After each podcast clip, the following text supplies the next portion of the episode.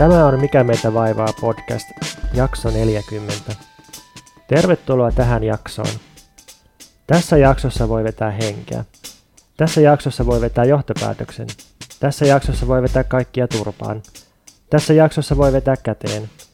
Tässä jaksossa pää ei jää vetävän käteen. Tässä jaksossa voi tehdä välitilin päätöksen. Tässä jaksossa voi olla välitilassa, välitillilihassa. Tässä jaksossa voi olla hihasta vedettäviä juttuja, hommia, kaikenlaista tilpehööriä, mutta ei siis välttämättä ole, kuka tietää. Tämä on Brief Respite. Näinä vaikeina aikoina, näinä haikeina taikoina tarvitaan Catching Your Breath. Tässä jaksossa voi löysätä vyötä ja vältellä työtä.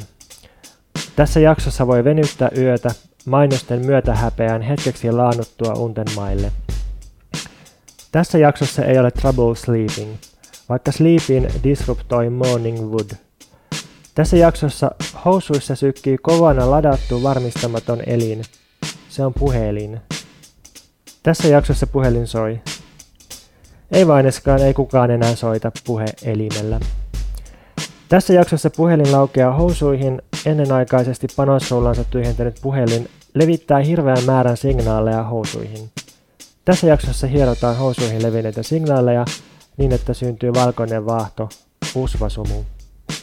Tässä jaksossa kommunikoidaan ajattelemalla, tässä jaksossa kommunisoidaan pajauttelemalla. Eurooppa on aikoja sitten jäähtynyt bongi, tässä jaksossa kaadetaan aikoja sitten jäähtynyt bongi ja havahdutaan siihen, että tässä jaksossa ovea poraa kalju ja karski lukkoseppä. Isolla kovalla porakoneellaan. Pora jyrisee ja ovi tärisee. Lukko antautuu. Pora tulee ovesta läpi ja tekee reijän pankkitiliin. Tässä jaksossa pankkitili on penetroitu vähintään tuplasti, ehkä jopa triplasti. Älkää tuomitko pankkitiliä. Tili teki sen rahan vuoksi. Ja vaikka tili olisi tehnyt sen muista syistä, älkää vaatiko sitä tilille. Tässä jaksossa rahan vuoksi huhtelee aivosoluja ja antaa lihaksia vääntää maailma sijoiltaan, jotka viruvat puristavissa porsitushäkeissä, sijoiksi, jotka röhkivät vapaina tonkioina. Tässä jaksossa kohdataan muovisia ihmisiä tapojensa vonkaleina, oman onnensa tunkioina. Tässä jaksossa ei ole lainkaan kontenttia. Tässä jaksossa pelkkää lomaketta toisensa perään. Tässä jaksossa kiroillaan muovisille ihmisille. En vittu valehtele, tässä jaksossa ainakaan, muualla saatana. Tässä jaksossa assosioidaan draamahelmiä sijoille. Sika olet sinä, kuuntelija, senkin hypokriitti dendriitti. Tässä jaksossa olet rakas höpönassu himpsutin i himlen. Tässä jaksossa taivas on sensuroitu, vähitellen. Tässä jaksossa sensuuria ei huomaa. Koska tämä jakso on kursittu koko rakkaudella, siitä, mitä sensuurin sakset snip, snap, snipetti, snapetti, snip, snip, snap, snops, oho, nyt meni liikaa. Tässä jaksossa ollaan selväjärkisinä, vaikka edessä olisi selvä järkiseinä. Tässä jaksossa selvinpäin seinää ja seinää pitkin viemäriin. Tässä jaksossa viemäri on taas tukossa, eikä huoltoyhtiön voi soittaa tässä jaksossa, koska puhelin on tyhjentynyt housuihin tässä jaksossa, joten tässä jaksossa mennään yhtiön ovelle ja karjaistaan – No niin, arvon letkuväki, otetaanpa luku kolmeen. Y, K, K, Y, K, K, Y, K, K, Y, K, K, Y, K, apu, mikä mä oon? Kolmonen? Y, K, K, Y, K, K, Y, K, K. No niin, kaikki ykköset menee vetämään johtopäätöksiä. Kaikki kakkoset menee vetämään käteen, kaikki kolmaset menee vetämään kaikkia turpaan. Vauhtia kohta piriseen. Tästä jaksosta et pääse ulos ennen kuin täytät lomakkeen. Et voi kuunnella tätä jaksoa ennen kuin lomake on täytetty. Jumalauta, älä luule pääseväsi tästä jaksosta ennen kuin... Tässä jaksossa soi ovikello äskeisellä äänellä. Se on courtesy call, ovessahan ei ole lukkoa. Lukottamalla ovella on nuori kuuma putkimies, No niin, viemäri on täällä kylpyhuoneessa, vähän on röörit tukossa, otatko sitä hallaria? Nyt sä olet tainnut sekoittaa jotain. Katson putkimiestä ja tajuan sen lähetiksi. Siis ovella odottaa nuori kuuma lähetti, joka resetoi itsensä ja aloittaa vuorosanansa. Täälläkö oli paketillinen sisältöä palautuksena? enkö mä juuri tässä jaksossa sanonut, että en ehdi viimeistellä ajatusta, koska huomaan olevani nuoren kuuman lähetin lihaskimpussa repimässä päältämme hikisiä lomakkeita. Mulla on kynä. Hikinen lähetti hokee. Täytämme hiestä kosteita lomakkeita. Uh, ah, uh, ah, laita sun henkilötunnus tohon. Ah, ah, ah, tilinumero tähän. Uh, uh, uh, uh. Alleviiva sun puhuttelunimi. Huh, ah, huh. Mikä on sun äidinkieli? Ah, ah, ah, puh, puh, puh. Vielä allekirjoitus tohon. Uh. Kiitos 2017-2019.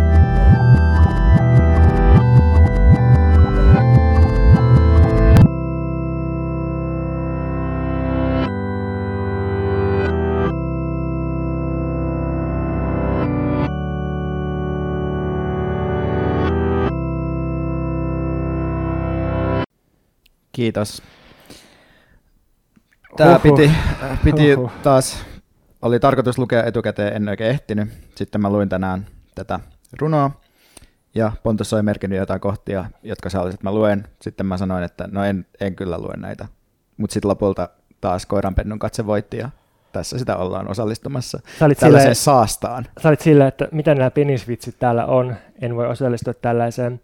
Mä olisin aikaisemmin ollut tätä mieltä, mutta sitten mä oon lukenut Harry Salmenniemeltä kaksi novellikokoelmaa, joissa kirjoitetaan myös peniksistä. Ja sitten mä oon silleen, että jos tämä on mahdollista korkea kulttuurin kontekstissa tällä tavalla ja kukaan ei moiti Harrua siitä, niin sitten myös mä voin kirjoittaa peniksistä.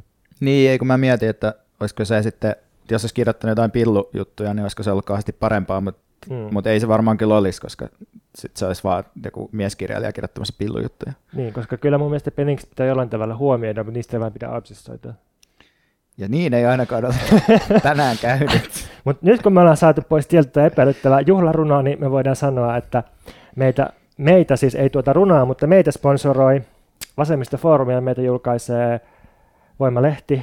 Ja onko siinä meidän kaikki sponsorit tällä erää? Taitaa olla. Tällä erää, mutta toki tervetuloa ö, mukaan. Eli kyllähän me jatkossakin ollaan valmiita mainostamaan erilaisia tahoja, jos olet esimerkiksi elokuvayhtiö tai elokuvafestivaalin tekijä tai kirjakustantaja tai jotain muuta, niin ota yhteyttä meihin. Hmm.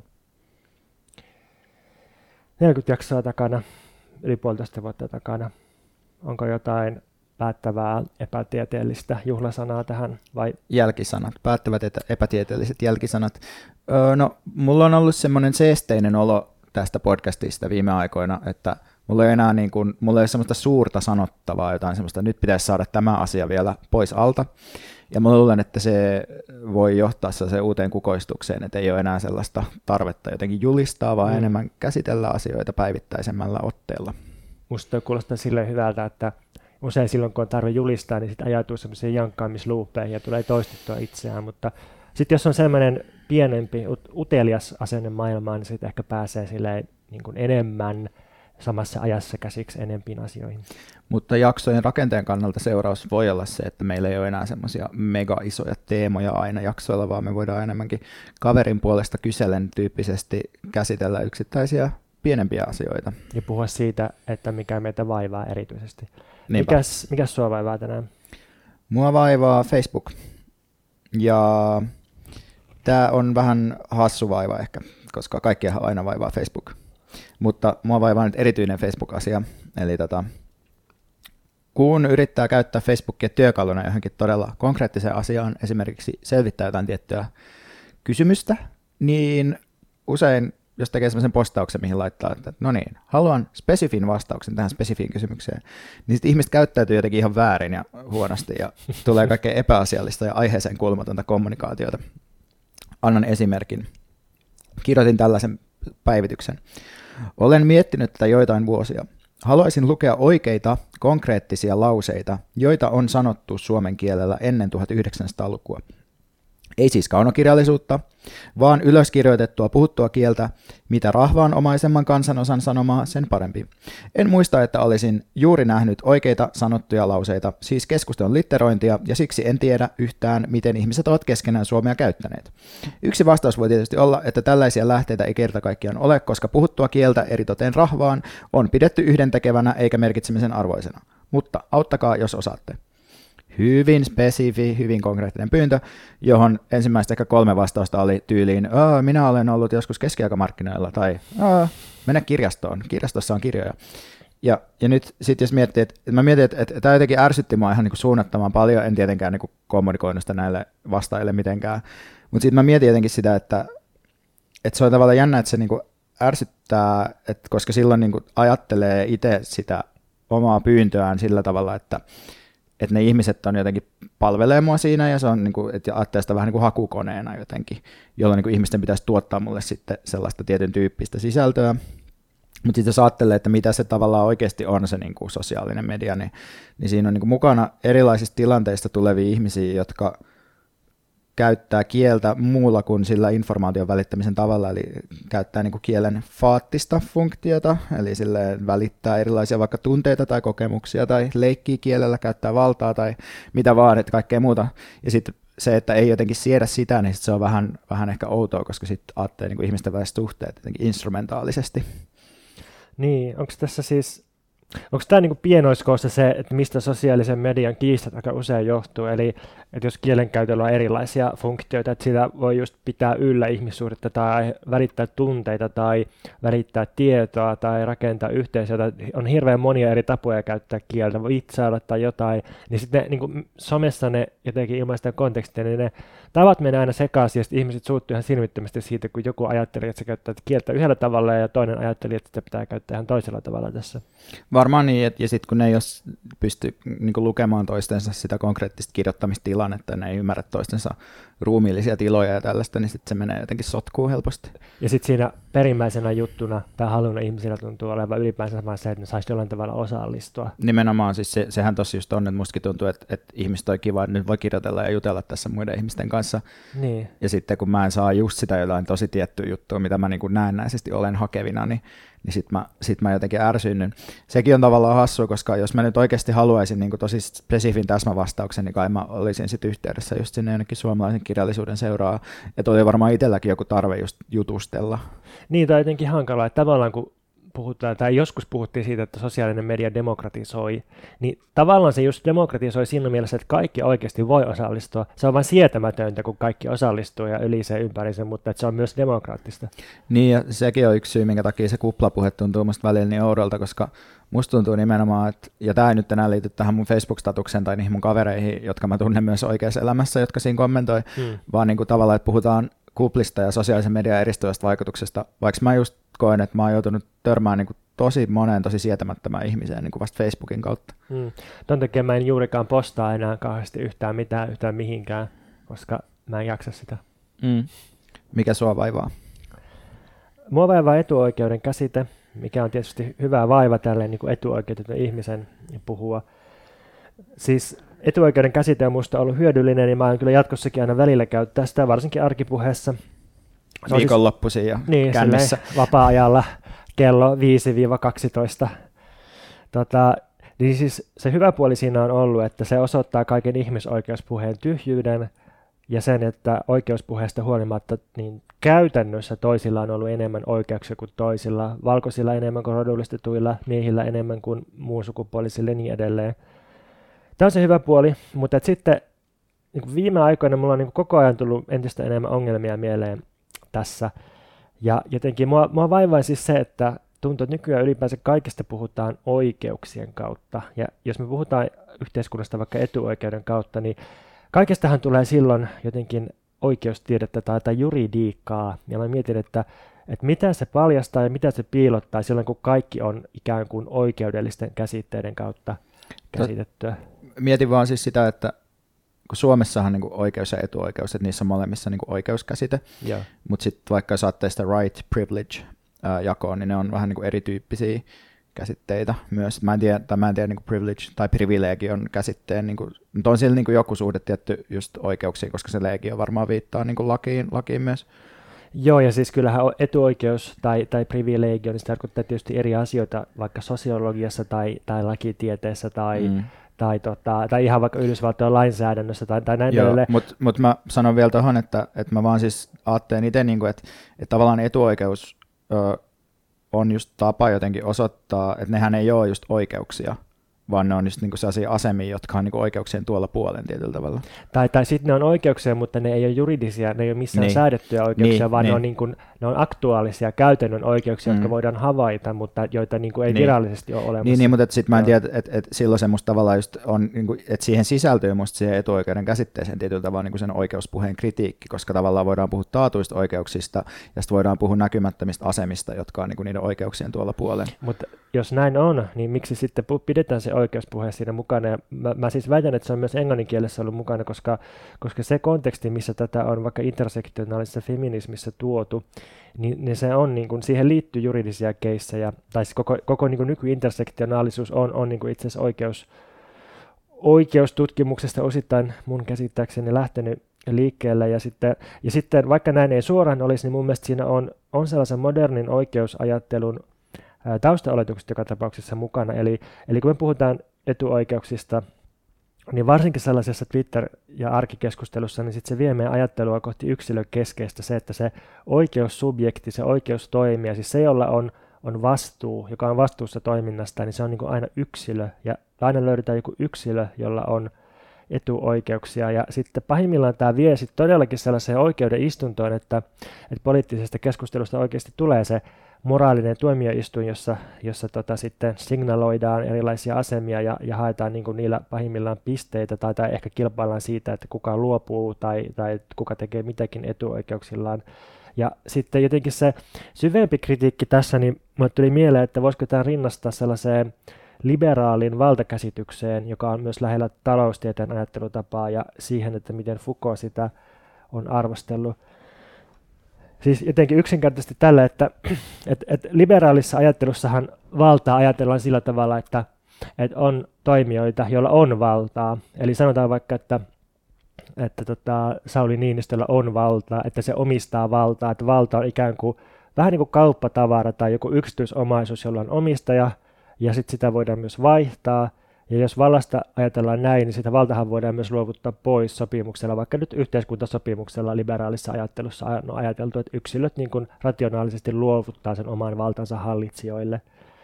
Ja jotenkin musta tuntuu, että tämmöinen oikeusajattelu tai oikeuspuhe, niin se kuulostaa vähän samalta, että, että oikeudet on jotain, mitä, mitkä niin kuin yksilöt omistaa ja, ja sitten joillekin joillakin tota on etuoikeuksia, ikään kuin omaisuutta. Ja sitten jos lukee tota etuoikeuskeskustelun niin kuin varhaisia teoreetikoita, niin kuin tätä jenkkifeministi Peggy McIntoshia, niin se itse asiassa on käyttänyt sellaisia metaforia, että, että tota, etuoikeudet voi olla vähän niin kuin, ää, näkymätön tämmöinen selkäreppu, jossa niin kuin kannetaan ikään kuin etuoikeuksia mukana. Eli siinä niin kuin, tulee hyvin konkreettisesti tämmöinen omistamiseen ja niin kuin yksilön ominaisuuden ajattelutapa. Ikään kuin oikeudet ja etuoikeudet olisi siis yksilön ominaisuuksia tai omaisuutta, eikä valtasuhteita, jotka on oikeasti asioiden välillä.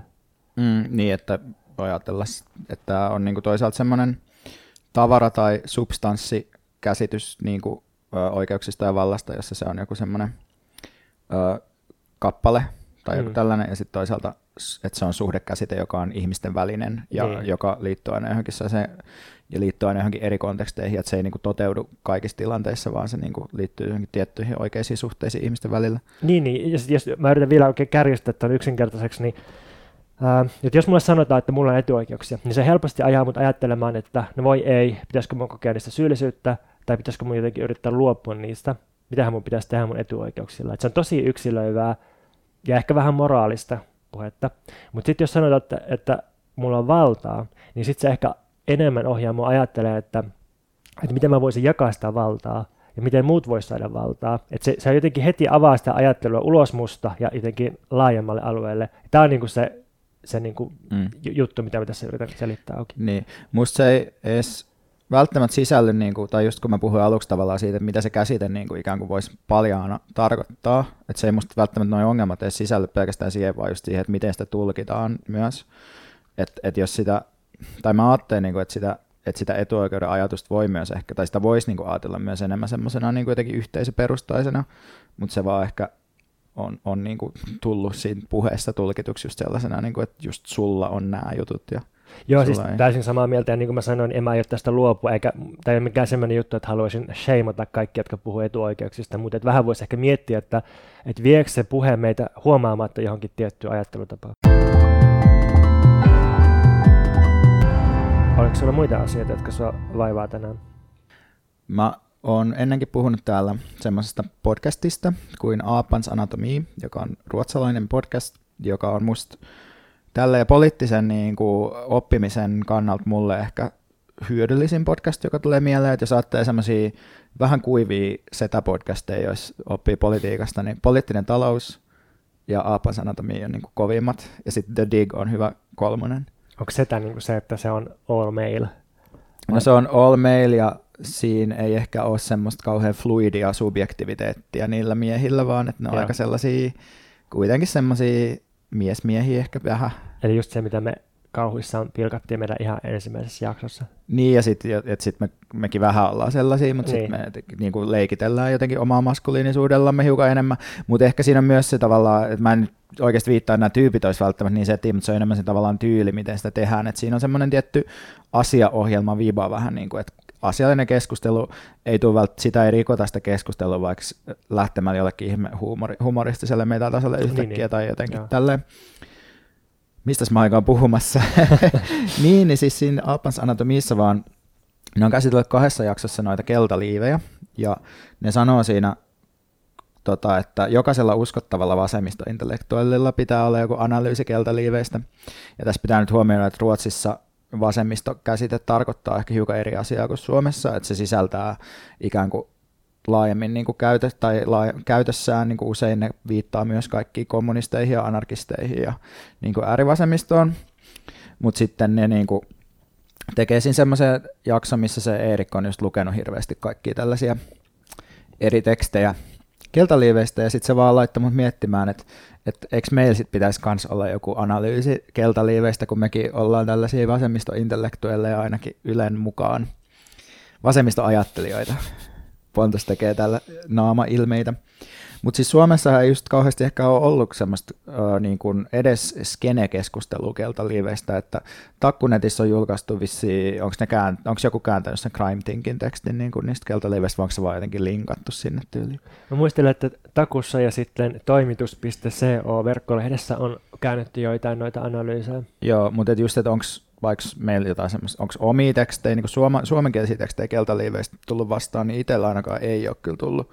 Ei, ja siis uutisointiakin tosi vähän. Nehän Mm. siis alkoi muistaakseni marraskuussa, ja ne on edelleen jatkunut siellä siis joka viikonloppu, ja ne on varsinkin maakunnassa siellä, ja tuntuu, että valtamediassa Suomessa, niin sen jälkeen kun ne siirtyi Pariisista, tai ne tukahdutettiin hyvin väkivaltaisesti Pariisissa tuossa tämän vuoden alussa, ja sen jälkeen ei ole enää Hesarit ja Ylet jaksanut niitä kauheasti seurata, mutta sitten siellä maakunnassa vaikka, oliko se niin, että suurin osa koko Ranskan peltipoliisista on tuhottu, ja se liittyy tähän liikkeeseen. Ja se protestointi on siis jatkunut ympäri, ympäri tota Ranskaa. Ja tämä on tosi kiinnostava radikaali liike, liike ollut siinä mielessä, että se on kantanut pitkään, niin se on pakottanut niin kuin koko sen Ranskan poliittisen asetelman vähän uusiksi. Mutta jos miettii vielä, että miksi, äh, miksi keltaliiveistä ei ole Suomessa oikein keskustelua, niin mä oon miettinyt, että voisiko siinä olla kyse siitä, että, että Suomessa ainakaan niin kuin julkisessa keskustelussa ei oikein ymmärretä, että mistä siinä on kyse. Et musta tuntuu, että täällä mennään ehkä siihen kaikkein halvimpaan vipuun, että osataan nähdä se vaan semmoisen konservatiivisen linssin läpi, että tässä vastustetaan Ranskan ilmastotoimia tai että tässä tehdään jotenkin semmoista ei-progressiivista politiikkaa.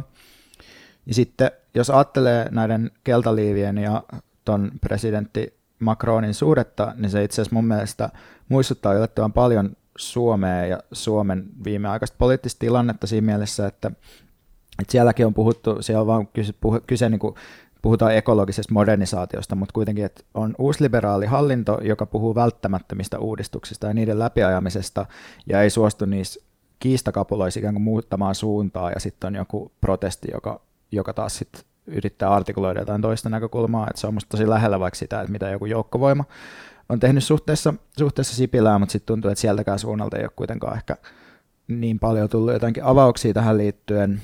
Ja sitten tuntuu, että Suomessa myös niin kuin valtiovarainministeriön puhetapa tai tota, Harkimon liike nyt puhetapa, niin nekin tuo mieleen Macronin jollain Mm. tavalla. Että siis niin kuin samanlaista hallintapyrkimystä on.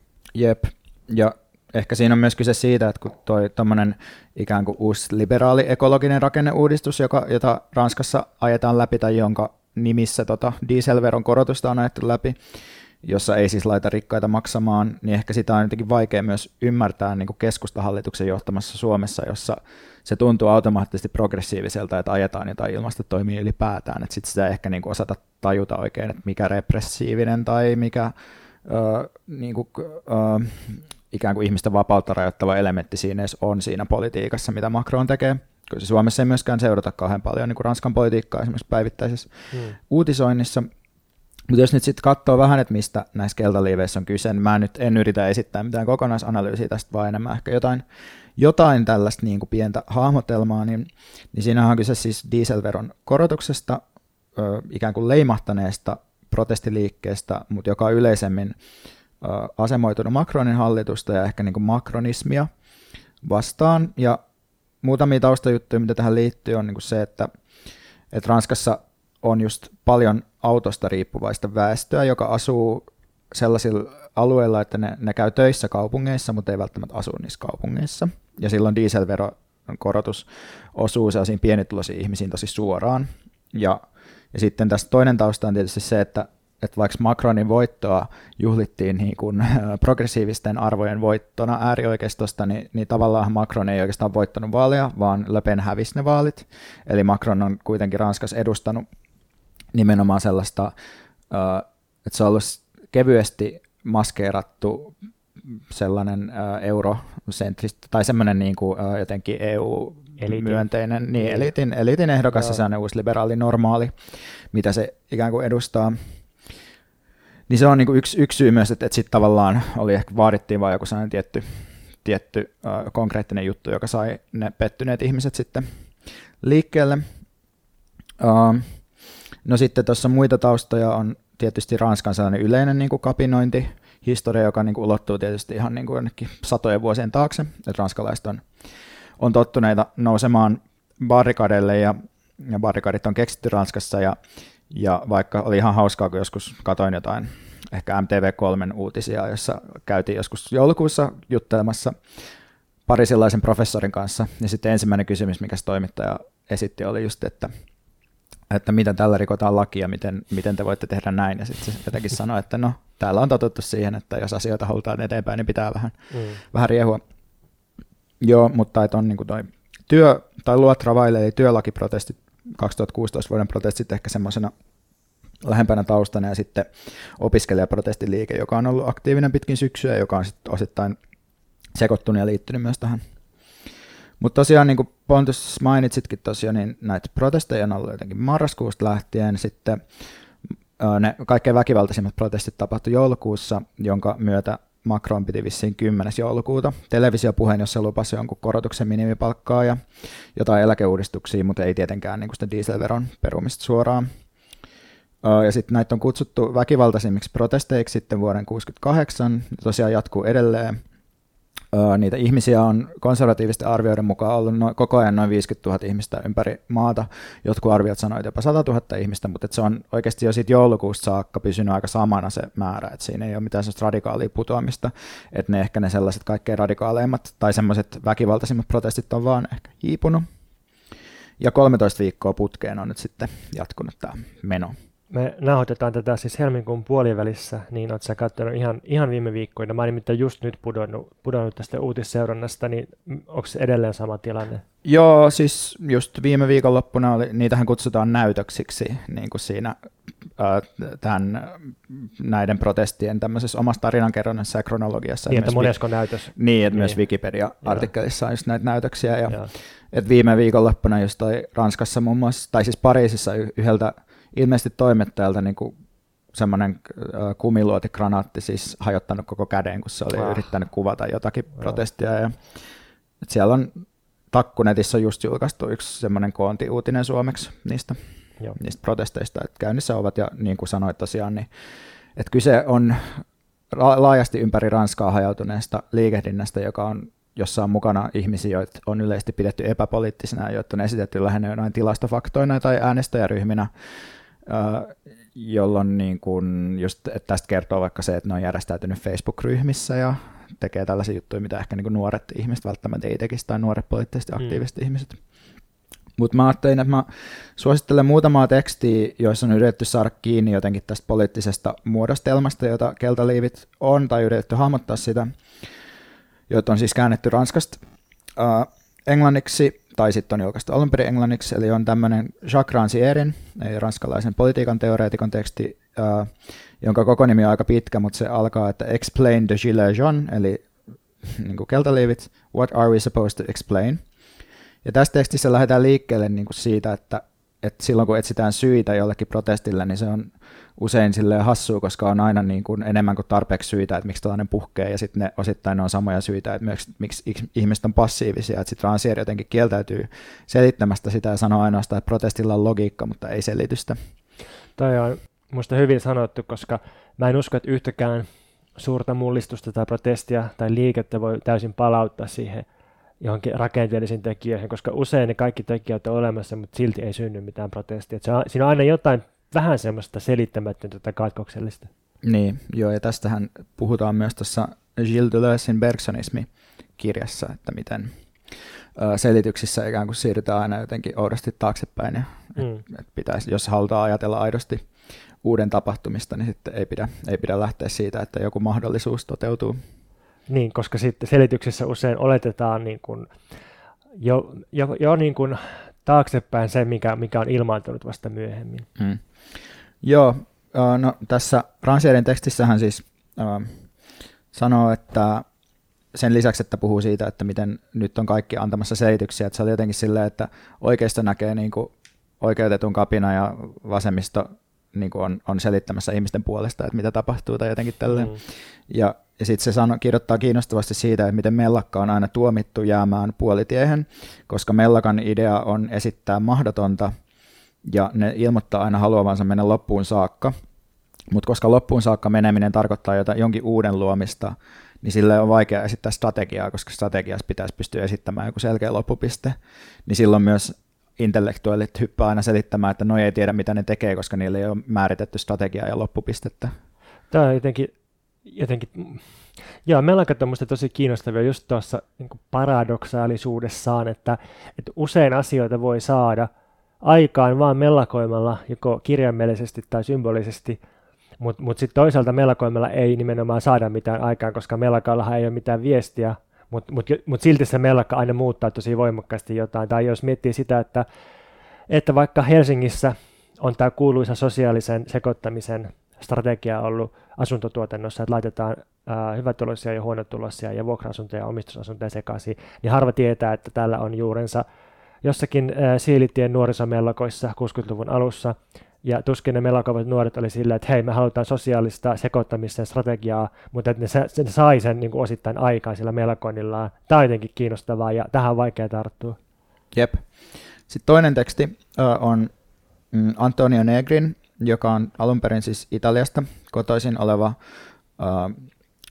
voisi sanoa varmaan niin kuin marksisti, operaisti, ehkä yksi keskeisiä teoreetikkoja myös Suomen prekariaattiliikehdinnän takana, mutta että hänet, hänellä, niin kuin, hän on kehitellyt tuon Michael Hartin kanssa tällaisia keskeisiä käsitteitä, niin kuin vaikka just multitude tai moneus niin kuin tämmöisenä uutena jotenkin työväen hahmottamisen käsitteenä ja mitäs, mitäs muita. Asun pitkään Pariisissa ja alkaa olla erittäin vanha ja vanhuuden heikkokin ehkä kuulemma terveydentila on mitä on, mutta joka tapauksessa siellä seurailee edelleen Pariisin keskustassa, mitä tapahtuu. Ja käy kuulemma edelleen marksismikonferenssissa, olen kuullut siellä guruna. Mutta että hän kirjoittaa keltaliiveistä tämmöisenä, tai tämä tekstin nimi on French Insurrection. mä, en, mä luulen, että tämäkin on kirjoittu ehkä ranskaksi alun perin, mutta et, et sen pointti siinä tekstissä, tai yksi pointti on se, että et keltaliivit on osa insurrektionistista Uh, tai että sitä voi kuvailla niin kuin insurrektionistiseksi tai tällaiseksi, niin kuin, miten, miten sitä nyt sitten suomentaisi jotenkin. Siis no, jotenkin... Varmaan siis joskus se on suomennettu vain kapinallisuudeksi niin. sillä, siinä tavalla, että, että pysytään kapinallisina, eikä niin kuin, tai just, just mm. siihen liittyy tuo kieltäytyminen mm. edustamisesta, kieltäytyminen kommunikoimisesta, kieltäytyminen niin. alistumisesta. Niin ja just ehkä se sellainen tietty niin kuin väkivalta tai, tai vandalismi tai joku. Joo, sellainen... joku, joku tapa, jolla ollaan just mahdottomia mm. ja, ja niin kuin kohtuuttomia, ei, ei aleta mm. neuvottelemaan kompromisseja. Joo, niin se kuvaa sitä, että miten äh, keltaliivit kieltäytyy neuvottelemasta ja makronistit kieltäytyy myös neuvottelemasta niiden suuntaan, että siinä on sellainen kommunikaatio katkos, joka on molempien tahto tavallaan, ja sitten se yrittää hahmotella itse tätä just niin kuin multituden tai multitudin käsitteen kautta, eli, eli tavallaan, että on kyse jotenkin sellaisista erilaisista tyypeistä, jotka toimii yhdessä, mutta sitten se käsittelee itse sitä, että et, et koska on kyse tämmöistä kapinasta, niin se kapinan jatkaminen on jotenkin sen mukaan edellytys sille, että tämä voisi aidosti muokata valtasuhteita, jolloin niin kuin pelkkä multitudi muuttuisi jotenkin luokaksi itselleen tai joskin sellaisen, joka voi, voi muokata asemia ja, tai val, vallan asemia. Ja sitten se vielä käsittelee sitä niitä keltaliivejä sen vastavallan käsitteen kautta, jossa on ideana se siis, että ei osallistuta vaikka parlamentaariseen prosessiin, vaan muodostetaan nimenomaan joku, joku toisen tyyppinen vallan muoto sille vaikka uusliberalistiselle virkamiesvallalle tai sille niin kuin hallitusvallalle. Ja silloin ei, ei, tietty, niin kuin, ei pyritä muotoilemaan vaatimuksia, vaan just äh, luodaan joku sellainen oma voima. Kuulostaa siltä, että Toni Negri on taas esittänyt täsmälleen saman analyysin, jonka se esittää aina jokaisesta suuresta liikkeestä. Oli kyse argentiinalaisista, jotka blokkaa moottoriteitä, tai sitten ihmisistä, jotka vastustaa VTOta. Ja tästä myös nä- tässä Alpans Anatomy podcastissa just ne kritisoi niin kuin, just tota, niin kuin moni te- analyysejä, muun muassa tämä Negri-analyysi just siitä, että se löytää niin kuin omille käsitteilleen ne empiiriset vastineet niin kuin tästäkin liikkeestä, että se on aika tyypillisesti ilmeisesti teoreetikoille ollut tässä yhteydessä. Että, ja siksi tuo Ransierin teksti musta olikin kiinnostava, että se just pyrkii jotenkin pysymään vähän etäällä siitä niin kuin selittämisestä. Joo, ehkä tämä on jollain tavalla samankaltainen ilmiö kuin se, että ihmiset löytää raamatusta aina just sen, mikä niille sopii tai ihmiset löytää kirjallisuuden klassikoista sen, mikä, mikä ne haluaa. Sama ihmiset löytää merkittävistä yhteiskunnallisista mullistuksista just sen, mikä sopii niiden teoriaan. Jep. Sitten yksi teksti, jonka lukaisin tuossa on tämmöinen tämän tyypin nimi on musta ihan tosi naurettava. Mua kesti ihan sairaan kirjoittaa, että tässä on niin monta aksenttia. Mutta Felix Bourgeot Evange Epée. uh, the yellow vest, a floating signifier, eli keltainen liivi, kelluva merkitsijä.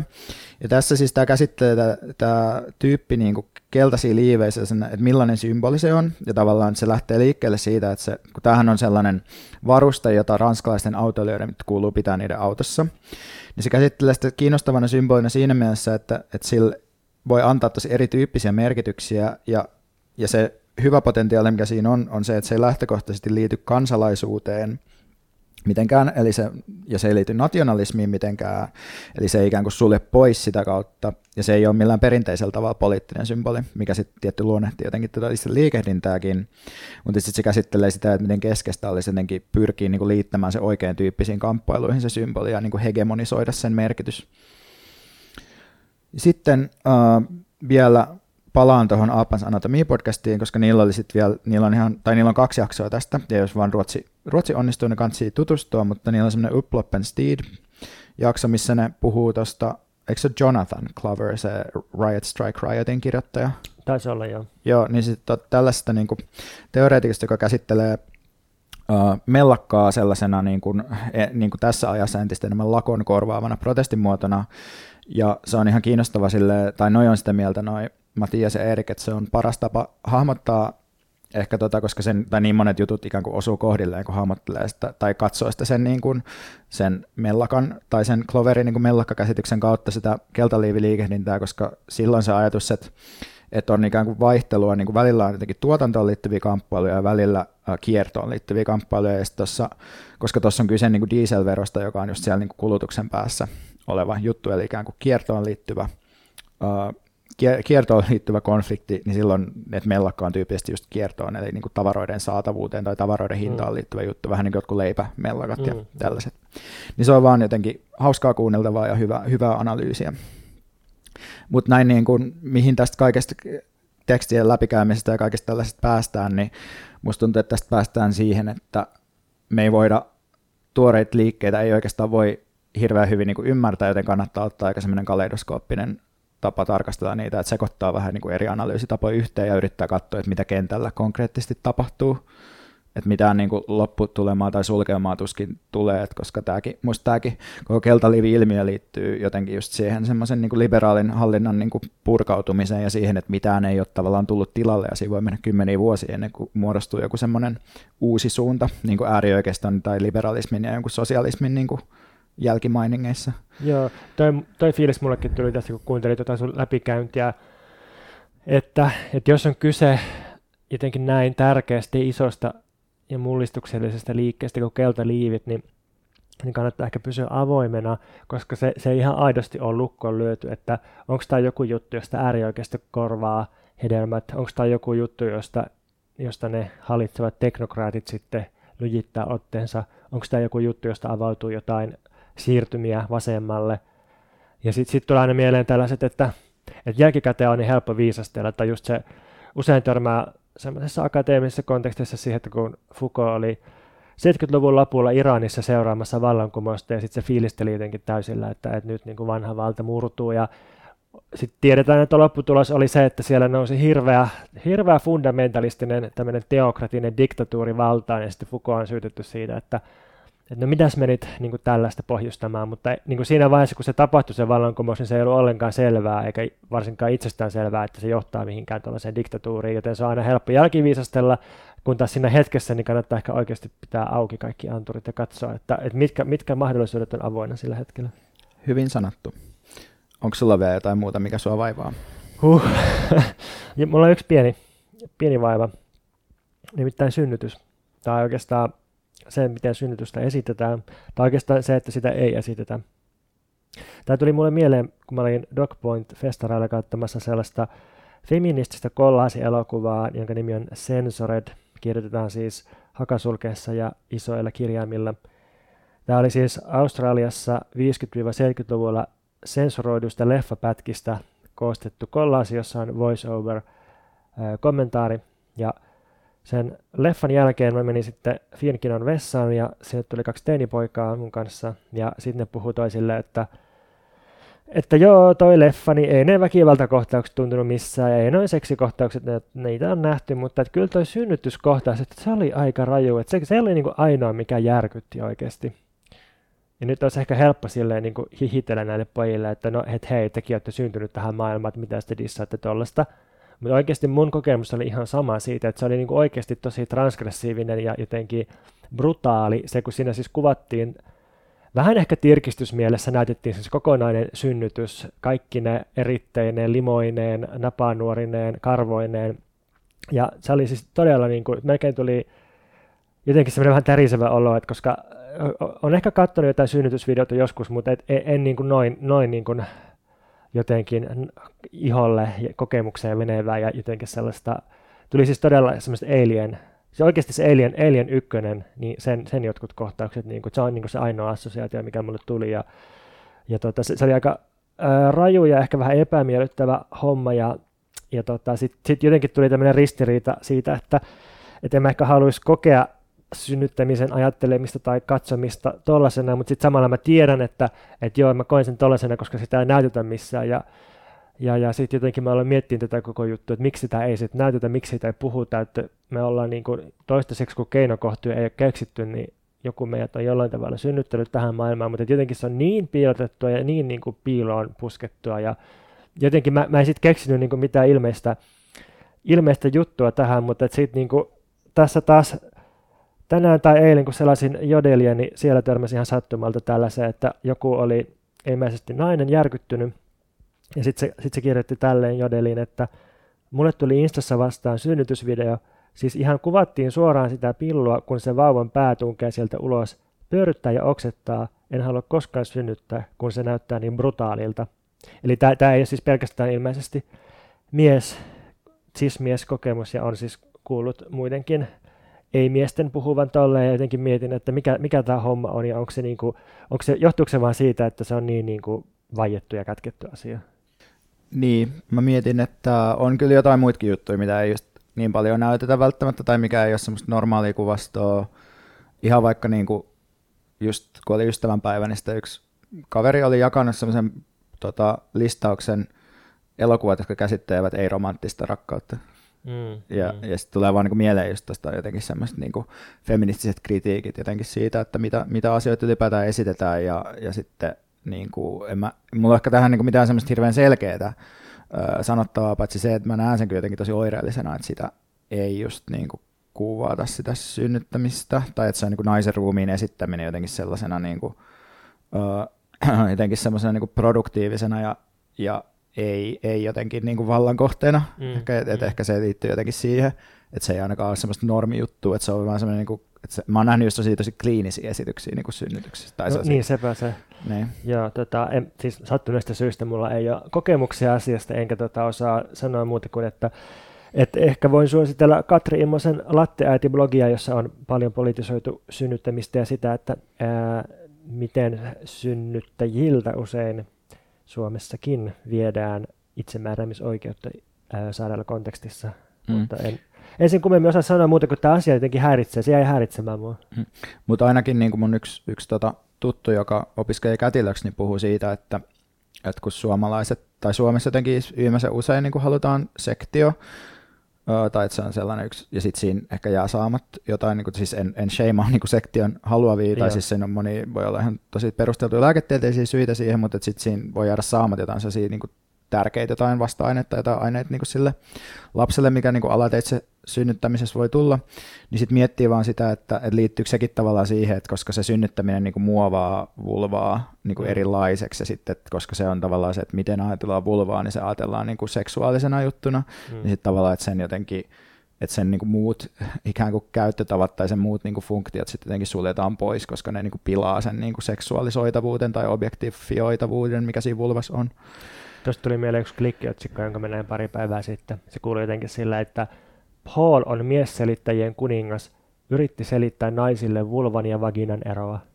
Aa, mutta eikö se ole, no en mä tiedä selittää naisille, mutta musta sitä kannattaa selittää kyllä miehille. Tai se on musta ainakin just sen like Liv Strömqvistin niin tiedon hedelmän semmoinen yksi juttu, että siinä jotenkin. Kielletty hedelmä tässä. Niin, ei kun niin se on suomennettu kielletty hedelmä. Joo, niin se- joo, joo. niin että siinä, eikö siinä just jotenkin se tästä, että, että vagina on muutakin kuin vulva ja vulva on tämä. Ja näin. Joo, Joo mutta ei siis toi klikkiotsikko, mä itse asiassa luin sen uutisen, niin siinä, siinä se tota, tyyppi oli oikeasti jankannut siis silleen, ää, jollekin kätilöllekin, siis naispuoliselle kätilölle vastaan, että et, ei, että sä et nyt tiedä, mistä sä puhut, niin Ai se oli vaan siis tosi hauska se. Mikä meitä vaivaa haluaa suositella tällaista mielenosoitusta kuin Two Feminist Futures, eli feministisille tulevaisuuksille, joka on siis naisten päivänä 8. päivä maaliskuuta. Eli antirasistinen, feministinen mielenosoitus, ja naisten päivänä voi tehdä muutakin kuin jaella ruusuja toisilleen, eikö niin? Haluaisin kyllä jäädä suuren ruusia. Saat jakaa sen ja voimme sanoa, että se on feministinen teko. Muita suosituksia. Kumpulassa on tällainen vallattu talo, joka on nyt päässyt myös Hesareihin, kuin Squat kummitustalo kolmella M. Ja tota, siellä on välillä, siellä on vissiin viikoittaisia kansankeittiöitä, sitten siellä on jotain keikkoja, jotain muuta tekemistä, ja siellä voi käydä, ottaa yhteyttä ja mennä morjestaan ja takkunetistä löytyy tietoa siitä paikasta, mutta itse nostan hattua ihmisille, jotka valtaa talvella Suomessa. Lisäksi jos joku haluaa vallata erään taloon, niin multa voi kysyä neuvoja. Mulla olisi tiedossa yksi hyvä talo. Siitä lisätietoja laittamalla instaviestiä Pontukselle tai mikä meitä vaivailee. Ö, Sitten haluamme mainostaa meidän omaa podcast-liveä, joka on tulossa 29. maaliskuuta. Eli mikä meitä vaivaa live. Ja se on kello 18 alkaen siis bileet ja live äh, Lymyssä osoitteessa Pengerkatu 6 Kivijalassa.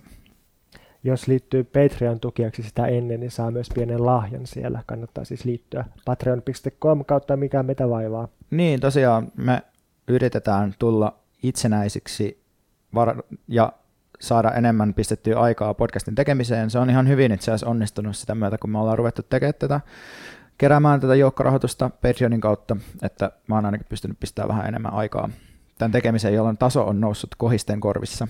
Mä tajusin muuten, mistä tässä on kyse. Tässä on kyse siitä, että me yritetään tulla demokraattisiksi, koska antiikin Kreikassa vain vapaat ja riittävän vauraat itsenäiset miehet ajateltiin, että vain sellaiset pystyy olemaan demokraattisia toimijoita, niin tässä me yritetään tulla just sellaiseksi. Tekisi tosi paljon meidän leikata toi osuus pois, että ihmiset ei ajattelisi, että nyt ne rahoittaa vaan jotain, lihottaa entisestään niitä, joilla on jo liikaa, mutta siitähän ei ole kyse, vaan hyvin, hyvin, hyvin prekaarista tilanteesta.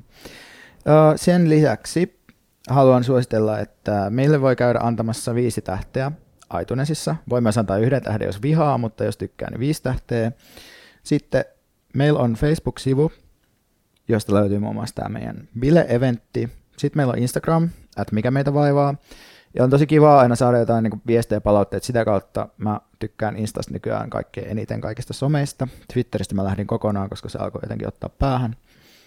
Eli laittakaa meille viestejä. Sitten meillä on virallisia asioita varten sähköpostiosoite mikä meitä vaivaa at gmail.com, johon voi myös laittaa viestejä. Ja muistakaa vielä antaa meidän rahaa. Ja muistakaa laittaa viestejä. Ja muistakaa meidät. Älkää unohtako meitä. Sitten voidaan mennä pääaiheeseen. Me ollaan saatu liuta kysymyksiä, joita haluttaisiin, että me käsitellään tässä podcastissa, ja me valittiin nyt kolme. Ää, vai montako? Me valittiin muutama kysymys. Ja ensimmäinen kysymys oli tämmöinen, että kaivattiin apua yliopistoahdistukseen, varsinkin yliopistoon hakemiseen. Ja tähän tekee mieli tarttua erityisesti senkin takia, että viime aikoina mä oon ollut tekemisissä Kallion lukiolaisten kanssa, jotka on mua haastatelleet esseekirjaan liittyen parissakin tapahtumassa ja, ja tota, ilmoittaneet myös, että kuuntelevat podcastia, joten oletan, että osa heistä mahdollisesti on hakemassa johonkin yliopistoon tai ennen pitkään sinne päätymässä, joten tämä liittyy myös tähän, joten puhutaan Siis yliopistoahdistuksesta, onko sulla Veikka ollut yliopistoahdistusta ja oletko päässyt siitä yli joskus? Mulla on ollut erilaisia yliopistoahdistuksen vaiheita. Yksi aika tyypillinen ahdistuksen aihe oli, niin kuin, että no mitäs menis opiskelee, sitten oli, niin kuin, että miksi mä nyt tätä opiskelen, ja sitten oli, että en mä koskaan valmistu, ja sitten oli, että jos mä valmistun, niin en mä saa koskaan töitä. Mm. Ja nämä on erittäin tyypillisiä, mitä nyt opiskelevat kaverini myös toistelee mulle. Ja ainoa, mitä mä voin tuohon sanoa, on niin kuin se, että no, se voi olla totta, että, että voi olla, että ei tule mistään mitään, mutta että ei se, että ei se yliopistossa oleminen niin kuin sitä kohtaloa ehkä niin paljon sitten kuitenkaan lopulta säädä, että ainakin itsellä on siirtynyt työelämään tässä muutama vuosi sitten, ja mä opiskelin 11 vuotta. Mä en saanut gradusta kauhean hyvää arvosanaa, Mä vaihdoin pääainetta kaksi kertaa. Mä opiskelin oikeastaan pelkästään sellaisia aloja, missä ei ole mitään järkeä niin kuin yhteiskunnan, niin kuin, tai sellaista niin kuin, tavallaan jotenkin mm. perinteisestä mm. näkökulmasta, että en opiskellut mitään oikeustiedettä tai lääketiedettä tai edes kauppatieteitä tai opettajaksi tai mitään tällaista. Mutta sitten olen kuitenkin huomannut, että just ne jutut, mitä mä oon opiskellut, niin joku kirjallisuus ja filosofia ja sosiologia, ne on antanut kuitenkin sellaisia niin kuin yleisiä yhteiskunnallisia taitoja, niin kuin, kriittistä ajattelua, kykyä hallinnoida ja käsitellä erilaista tietoa, kykyä niin analysoida yhteiskunnallisia suhteita, verkostoitua, mikä tulee tavallaan niiden opiskelijayhteisöjen kautta. Niin sitten mä oon kuitenkin pärjännyt sille ihan hyvin, että ei se ole niin kuin mua tuominut mihinkään, mutta ehkä sille oleellinen juttu musta tässä yliopistoahdistushommassa on niin kuin se, että niin kuin mun mielestä kaikissa muissakin jotenkin ahdistavissa asioissa, että kunhan pitää niin kuin itsellä jotain muutakin elämää, jotain muita tekemisen tekemisen tapoja kuin se yliopistohomma, niin sit se yleensä niin kuin helpottaa ja se myös ehkä auttaa niin kuin eteenpäin. Et yliopisto ei, se niin kuin enemmän ottaa ihmiseltä kuin ehkä antaa musta helposti, ellei sit niin kuin yritä jotenkin sillä ja tehdä jotain crazy opiskelijajärjestöhommaa tai niin kuin te, tekee jotain ihan muuta tai jotain harrastusyhteisöjuttuja tai vaikka tekee jotain töitä tai perustaa yrityksen tai jotain. Mm. joo, äh, joo, osittain samansuuntaisia kokemuksia. Mm, musta jos haluaa mennä yliopistoon, niin yliopisto on kyllä silleen tärkeä, mutta se on luultavasti eri tavalla tärkeä, kun saattaa etukäteen ajatella. Ja siis just toi, että se ei ole kaikki kaikessa, ja varsinkaan kurssien tai opinnäytetyöiden arvosanat, niin en niillä kyllä hirveästi tee mitään muuta kuin saattaa antaa itselleen jotain itsekunnioitusta lisää tai jotain egon hiveilyä, mutta oikeasti ei niillä ole kauheasti väliä. Eli siis se, sillä virallisella puolella, kaikilla niillä suorituksilla, niin niillä ei ollenkaan niin paljon väliä kuin mitä, mitä saattaisi olettaa. Ja sitten sit niin kuin tärkeintä on oikeasti kaikki se epävirallinen, eli kaikki ne ihmiset, joihin tutustuu, ja varsinkin Fuksi vuonna tulee tutustuttua helposti tosi laajoihin määrin ihmisiä ja kannattaa tutustua. Ja sitten sit musta ne kaikki tunnelmat, kaikki resurssit, mitä kokee, mihin pääsee käsiksi, siis ihan kaikki kirjastot, kaikki epämuodolliset toimintatavat, semmoinen niin tiedonhallinta ja joku vähän epämääräinen ehkä itseluottamus, jota jo toisille tulee ja toisilta taas lähtee yliopistossa, niin se on, se on musta kiinnostavaa. Mutta sitten mä haluan korostaa sitä, että sen niin sanotun tiedon voi aina imeä tai tankata itsekseen oikeastaan milloin tahansa kirjoista tai netistä tai toisilta ihmisiltä, kunhan niin kuin kaikki muu on silleen hallussa. Ja siis en tarkoita tällä, etteikö kannattaisi opiskella silleen niin kuin sitä pääjuttua, mutta et se, se ei niin kuin musta ole se se tärkein, tai niin kuin el- el- elämän pitäisi olla täynnä pelkästään sitä. Ja sitten mä haluaisin sanoa vielä, että, että musta paras homma yliopistossa on ollut kaikki, kaikki vähän outo ja kaikki se, mikä on vähän konf- konfliktissa virallisen kanssa, eli siis kaikki tosi omituiset tai tosi spesifit sivuainekurssit ja, ja mä oon vaikka monesti aloittanut täysin uuden aineen opiskelun tyhjästä spontaanisti ja on, se on ollut tosi hyödyllistä jälkikäteen ja sitten kaikki opiskelija-alennusten hyödyntäminen ja kaikki opiskelija-aktivismi ja kaikki tämmöinen niin kuin harhailu, niin se on ollut tosi hyvää, kyllä. Öö, Mutta niin, jos toivotaan tuohon yliopistoon hakemiseen liittyvään ahdistukseen jotain apua, niin se on musta ehkä vähän silleen vaikeampi homma, koska eikö me Veikka puhuttu tässä jossain vaiheessa siitä, että, että meillä molemmille taisi olla silleen, että, että se kun teki YO-kirjoitukset ja se kun haki yliopistoon, niin ne oli kaikkein raskaimmat ponnistukset älyllisesti. Ainakin mä laitoin niihin eniten niin kuin panostusta, mutta jos nyt antaisi, niin kuin, jos mun pitäisi antaa nopea neuvo, että mitä kannattaa mennä opiskelemaan, mä sanoisin, että jos on tosi epävarma siitä, mitä haluaa tehdä, niin kannattaa mennä johonkin sellaiseen paikkaan, missä on mahdollista niin haahuilla ja kokeilla eri sivuaineita vähän sinne tänne. Eli ei kannata mennä sellaiseen missä sä niin kuin, vaikka lääkiksessä, niin kuin, sieltähän sä putoat siitä niin kuin vuosikurssit veke, josta teet tiettyjä kursseja, niin se on tosi kusista, sama mm. kuin OKL. Joo, toi on musta hyvä neuvo. Ja ehkä tähän hakuahdistukseen vaan, että, mm, että jos pääsee sisään johonkin aineeseen, johon on jonkinlainen kilpailu, siis vaikka pääsykokeiden kautta, niin, niin sitten voi ehkä, ehkä sanoa itselle, että tämä oli se vaikein juttu, että et ei siellä yliopistossa nyt välttämättä kauhean paljon raskaampaa tai vaikeampaa, että kun hän pääsee sisään ja saa asiat jotenkin rullaamaan, niin kyllä se elämä siitä asettuu. Minusta vähän liikaa pelotella lukiolaisia siitä, että, että sitten kun olet yliopistossa, niin sitten tämä on vaan moninkertaisesti raskaampaa. Se ei kyllä pidä yhtään Se ei pidä paikkaa. Se lukio oli minusta raskaampi. YO-kirjoitukset oli paljon raskaampi kuin mikään, mikä liittyy yliopistoon. Mm. Minusta yliopistossa on raskainta lukioon verrattuna se, että joutuu kokemaan niin kuin vielä selkeämmin, että ei ole missään mielessä ainutlaatuinen. Mutta se on ihan hyvä oppi mm. jossain vaiheessa. Se on hyvä sitten, kun pystyy käsittelemään sen. Se, se on, toi on muuten semmoinen, mistä puhutaan vähän, että on kyllä ihmisistä, jotka sitten sosiologian johdotokurssilla, niin tulee niinku shokki siitä, että, että ei helvetti, että, että, että kaikki onkin vain rakenteiden tuottamaa ja että mä, mä oon vaan niinku yksi tuhansista samankaltaisista ja mä oon täällä niinku samoista syistä kuin muutkin ja niinku, se ja voi olla se, että kova... siellä on niinku miljoona niinku etevää tyyppiä no sekin, lisäksi. sekin tolle, monella tasolla toi kokemus, mm. joo. Jep, ja ehkä sitten vielä sellainen, että kansi myös miettiä sitä opintosuuntaa sen kautta, että missä on kivoimmat tyypit, koska niiden kautta myös jaksaa niin tehdä sen tutkinnon loppuun. Ehdottomasti. Meillä on tullut kysymys feministisestä deittailusta ja parisuhteesta ehkä, että mitä ne vois olla, ja me yritetään hahmotella vähän, että mitä voisi olla feministinen deittailu ja parisuhde. Hirveä spleinausvaara heti, tämmöinen, että että tota, no jos joku sitä meiltä kysyy, niin ehkä niin, se haluaa, että me vastataankin ehkä. siihen. Niin, no siis koska mä oon ollut tosi pitkään suhteessa, niin sitten sit jotenkin on vähän semmoinen, että ei halua, niin kuin, tai että se, se on ehkä jonkun muun arvioitavissa, että onko se nyt sitten feminististä ollut vai ei, mutta ehkä itse mietin, että, että feminismiä voi ajatella kahdella tavalla, tällainen törkeän kärjistetysti taas kerran, että voi ajatella, että se on vähän niin kuin normisto tai semmoinen, että, että arvojärjestelmä, siis tämmöinen pitää olla tasavertainen ja sitä ja tätä. Tai sitten voi ajatella, että se on metodi tai joukko työkaluja, joilla voi parantaa omaa elämää ja jakaa kokemuksia ja tunnistaa omassa kokemuksessa tai omassa yksityisessä kokemuksessa jotain yleisempiä juttuja ja nä- näihin voi liittää vallan jakamista ja kaikkea tällaista. Niin sitten jos mä mietin feminististä deittailua tai parisuudetta tälle metodin kannalta, niin musta se nimenomaan ei tarkoita, että olisi joku normisto, jolla pitäisi niin kuin tutkia omaa suhdetta ja sitten ehkä kokea jotain häpeää tai luoda ongelmia sinne, missä niitä ei välttämättä ole. Et ei näin, vaan jotenkin ajattelen, että feministinen parisuhde voisi, tai, tai tasavertaisuus siinä, tai feministisyys voisi tarkoittaa ei niin tämmöistä abstraktia tasa-arvoa, että on joku mittari, jolle koko ajan mitataan kaikkea esimerkiksi, vaan jotenkin sitä, että, että siinä on mukana jatkuvasti suostumus, semmoinen jatkuva keskustelu ja avoimuus ja rehellisyys kaiken suhteen.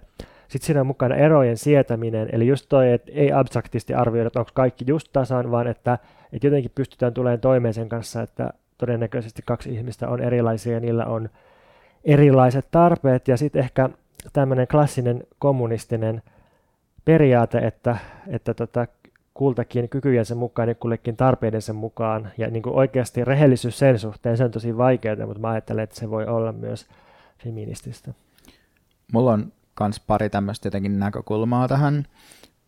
No ensimmäiseksi mulle tulee mieleen, että miten kaikilla on mielessä joku malli siitä, että miten ollaan yhdessä, ja usein se malli tulee jostain semmoisista kulttuurisista – esityksistä siitä, että mitä parisuhde on, eli on erilaisia luutuneita roolituksia ja valtasuhteita, niin sitten voi ajatella, että feministinen deittailu voisi olla vaikka omasta lähtökohdasta käsin niin kuin näiden roolitusten ja valtasuhteiden työstämistä ja haastamista. Eli miten sä ja ne tyypit, vaikka yksi tai useampi, kenen kanssa sä oot, niin miten te voitte tukea toistenne olemista ja toistenne vapautta sen sijaan, että te toistatte ja otatte niin kuin annettuna jotain tapoja olla. Ja mun mielestä tähän ihan hyviä apuja saa tuosta Leif Strömqvistin Prinssi Charlesin tunne sarjakuva-albumista, joka oli mulle ainakin semmoinen jonkinlainen feministinen ö, herätys numero seitsemän ehkä, mutta semmoinen tosi merkittävä hmm. juttu.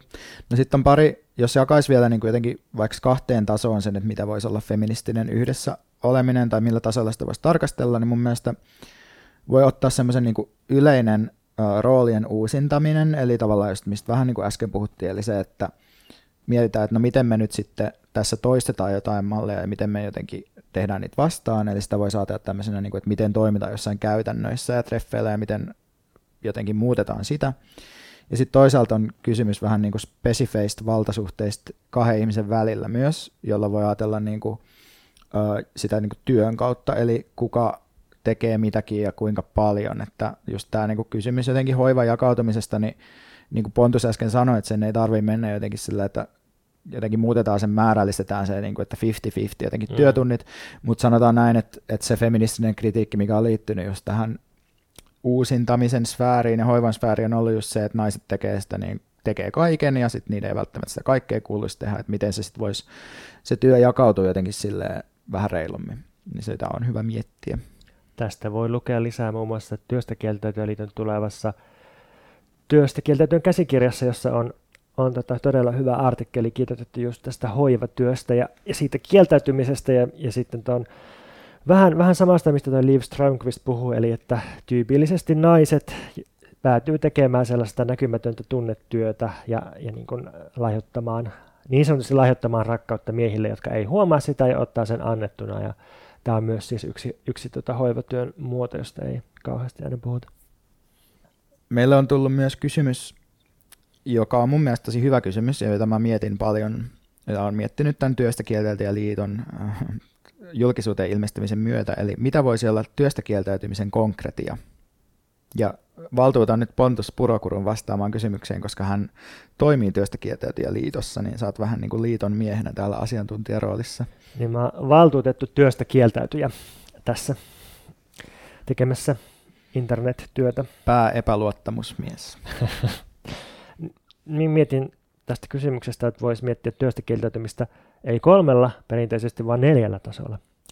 Sillä on, on semmoinen metafyysinen taso, että voidaan miettiä koko ihmislajin historiaa, että, että kaikki edistys, tai se mitä kutsutaan edistykseksi, kaikki se on kiinni työstä kieltäytymisestä. Siis se, että ihmiset on halunnut alkaa kypsentää ruokaa joskus tuleen avulla, niin se on ollut silleen kieltäytymistä jostakin muusta työstä, tai jotenkin, että annetaan sen tuleen tehdä meidän puolesta työtä. Kun on keksitty pyörä ja kärryt, niin on, on jotenkin kieltäydytty siitä, että ei kannata itse vaan antaa fysiikan ja, ja niin kuin painovoiman hoitaa jotain.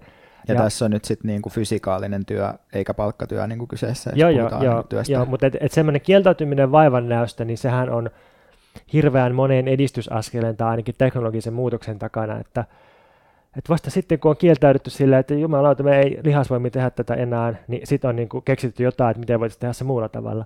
No tietysti historian kuluessa tämä meni jossain vaiheessa aika pahasti pieleen, ja me ollaan päädytty siihen, että me tehdäänkin lisää työtä nyt näillä kaikilla vimpaimilla, eikä tota suinkaan vähemmän. Eli tässä niin kuin on huonoja hommia tapahtunut, mutta et, et periaatteessa voidaan kaikkea edistystä ja kehitystä ajatella sillä, että nimenomaan kieltäytyminen vaivannäöstä on, on niin mahdollistanut sen, ja ehkä jopa ihmislajin voisi määritellä sillä tavalla, että, että ihminen on ehkä, ehkä ainoa tunnettu eläin, joka kieltäytyy töistä tietoisesti, määrätietoisesti ja pitkäjaksoisesti, suunnitelmallisesti ja kehittää koko ajan välineitä, joilla se voisi kieltäytyä töistä paremmin. Tämä oli nyt se ensimmäinen metafyysinen taso. Ei vielä niin konkreettinen.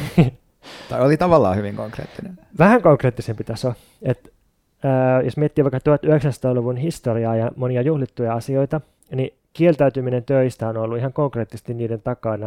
Et esimerkiksi hyvinvointivaltiohan on rakennettu nimenomaan kieltäytymällä töistä ja lakkoilemalla. Ja siis se, että että ammattiliitot osoitti mieltään ja lakkoili 50- ja 60-luvulla, niin sillä saatiin aikaan näitä uudistuksia, jotka sitten myöhemmin nimettiin hyvinvointivaltioksi.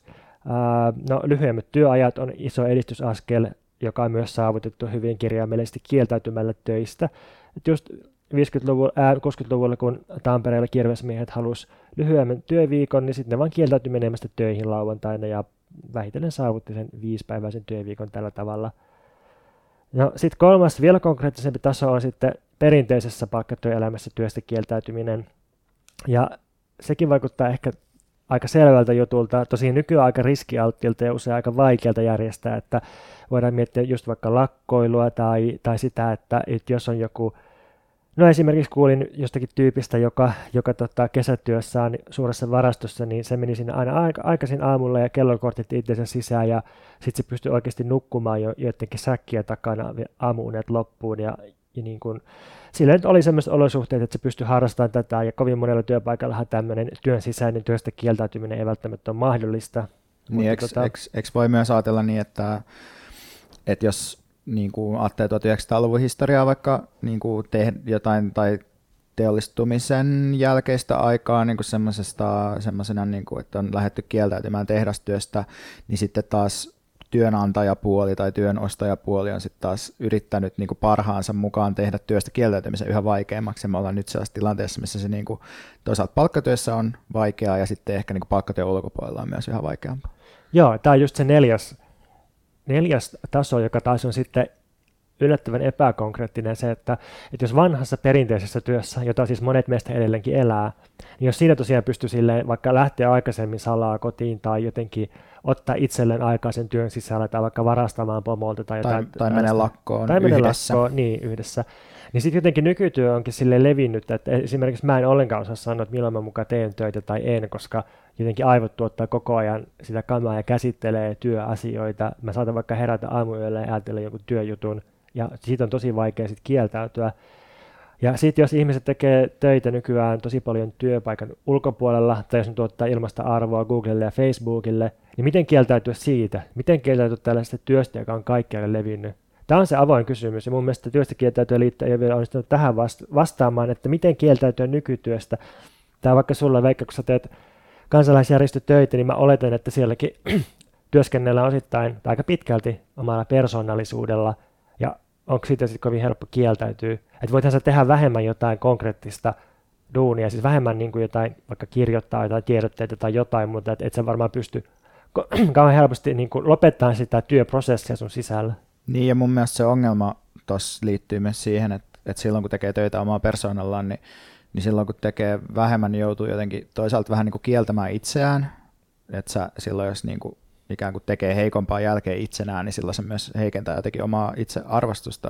Ja sitten toisaalta myös se, että kaikki niin kuin tietää tavallaan, että pelin henki on se, että jos haluaa pärjätä, niin pitää myös pystyä jatkuvasti ylittämään, ylittämään se, mitä niin kuin sulta odotetaan, tai että pelkkä tarpeeksi tekeminen ei tavallaan riitä, vaan siihen mm. liittyy sellainen tietty epämääräisyys, sellainen oman aseman epämääräisyys.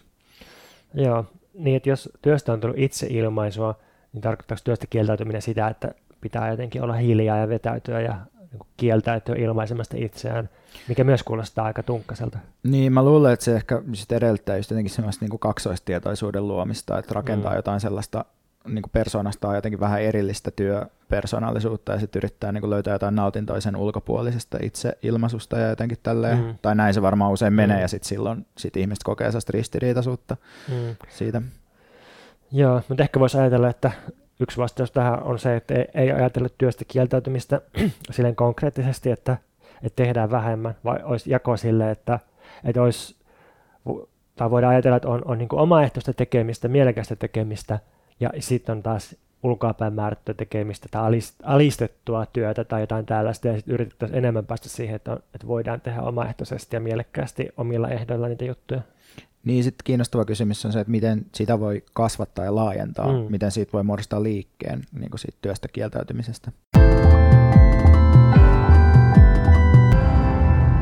Mennäänkö suosituksiin? Mennään suosituksiin. Mä haluaisin suositella kirjahyllyä, ja en nyt niin kuin siinä mielessä, että pari vuotta sitten oli sellaista keskustelua silloin, kun ruoka alkoi trendaa tosi isosti Suomessa ja suomalaisessa ylemmässä keskiluokassa, että kokkaustaito on uusi luku, lukeneisuus tai kokkaustaito on niin kuin uusi kirjahylly tai jotain tällaista. Mm. Et mä en ajattele niin kuin ehkä, että, että jotenkin nyt pitäisi palata sitten kirjahyllyyn tai että pitää tuoda niin kuin porvarilliseen erottautumiseen enemmän se, että mitä sä oot lukenut ja miten fiksu sä oot, vaan enemmän silleen, että mulla on ollut kaikki traumaja kirjoista. Mä oon kokenut ylitse, ylivoimaisena kirjojen lukemisen ja sitten mä kun muutin lokakuussa tähän mun nykyiseen kotiin, niin, niin mä en tuonut tänne kirjahyllyä ihan tarkoituksella, koska mä ajattelin, että mun pitää nyt työstää vähän uudelleen mun suhdetta kirjoihin. Ja sitten mulla on ollut tällä joku yksi kirja tai pari kirjaa, joita mä oon sitten lukenut, opetellut kurinalaisesti lukemaan niitä sillä, että mä saan ne niin kuin nautinnollisesti alusta loppuun. Ja sitten pikkuhiljaa päädyin siihen, että palautan kirjahyllyn, mutta muodostin siihen uuden suhteen. Eli laitoin sinne vaan kirjoja, joilla mä ajattelin, että mä oikeasti teen jotain, jolla ne ei ole semmoisena ahdistavana ja syyllistävänä kasana siellä odottamassa tai kertomassa mun epäonnistumisista. Se on mukavaa, että sä teet kirjahyllyn, koska mä heti näin siellä Leevi-lehdon uuden käännöksen James Joycein Julussiksesta ja kärtin sitä lainaan. Tästä voi kiittää äitipuoltani Paulaa, joka se minulle on antanut lahjaksi. Hmm. Se tuo jotenkin toivoa, että toi kirjahylly on niin tyhjä öö, ja täyttämätöntä, että siellä on vielä niin kuin pari hyllyä, jossa ei ole kauheasti mitään, ja sitten tulee sellainen olo, että, että mahdollisuudet on auki, ja sä voit laittaa mitä tahansa kirjoja niihin. Olen astia, joka täyttyy. Hmm. Mä haluaisin suositella asiaa, joka taas kuulostaa hirveän banaanilta ennen kuin se jotenkin sisäistää, eli kohtuullisuutta ja sopivaa mittaa. Kuulostaa kyllä todella banaalilta. Mä oon jotenkin tajunnut myöhemmin vasta, että, että moniin Välimeren kulttuureihin ja varsinkin antiikin Kreikan ajatteluun liittyy semmoinen, semmoinen tota, keskitien ajatus, että, että, niin kuin, että, että kannattaa kiihdyttää, mutta ei liikaa, tai kannattaa ottaa, mutta ei liikaa, mutta ei, ei myöskään kannata olla absolutisti tai, tai jotenkin ei kannata olla ehdoton. Ja Onko tämä niin kuin, että ehkä otat, ehkä et? Just, just sellaista, tai että todellakin otat, mutta et liikaa.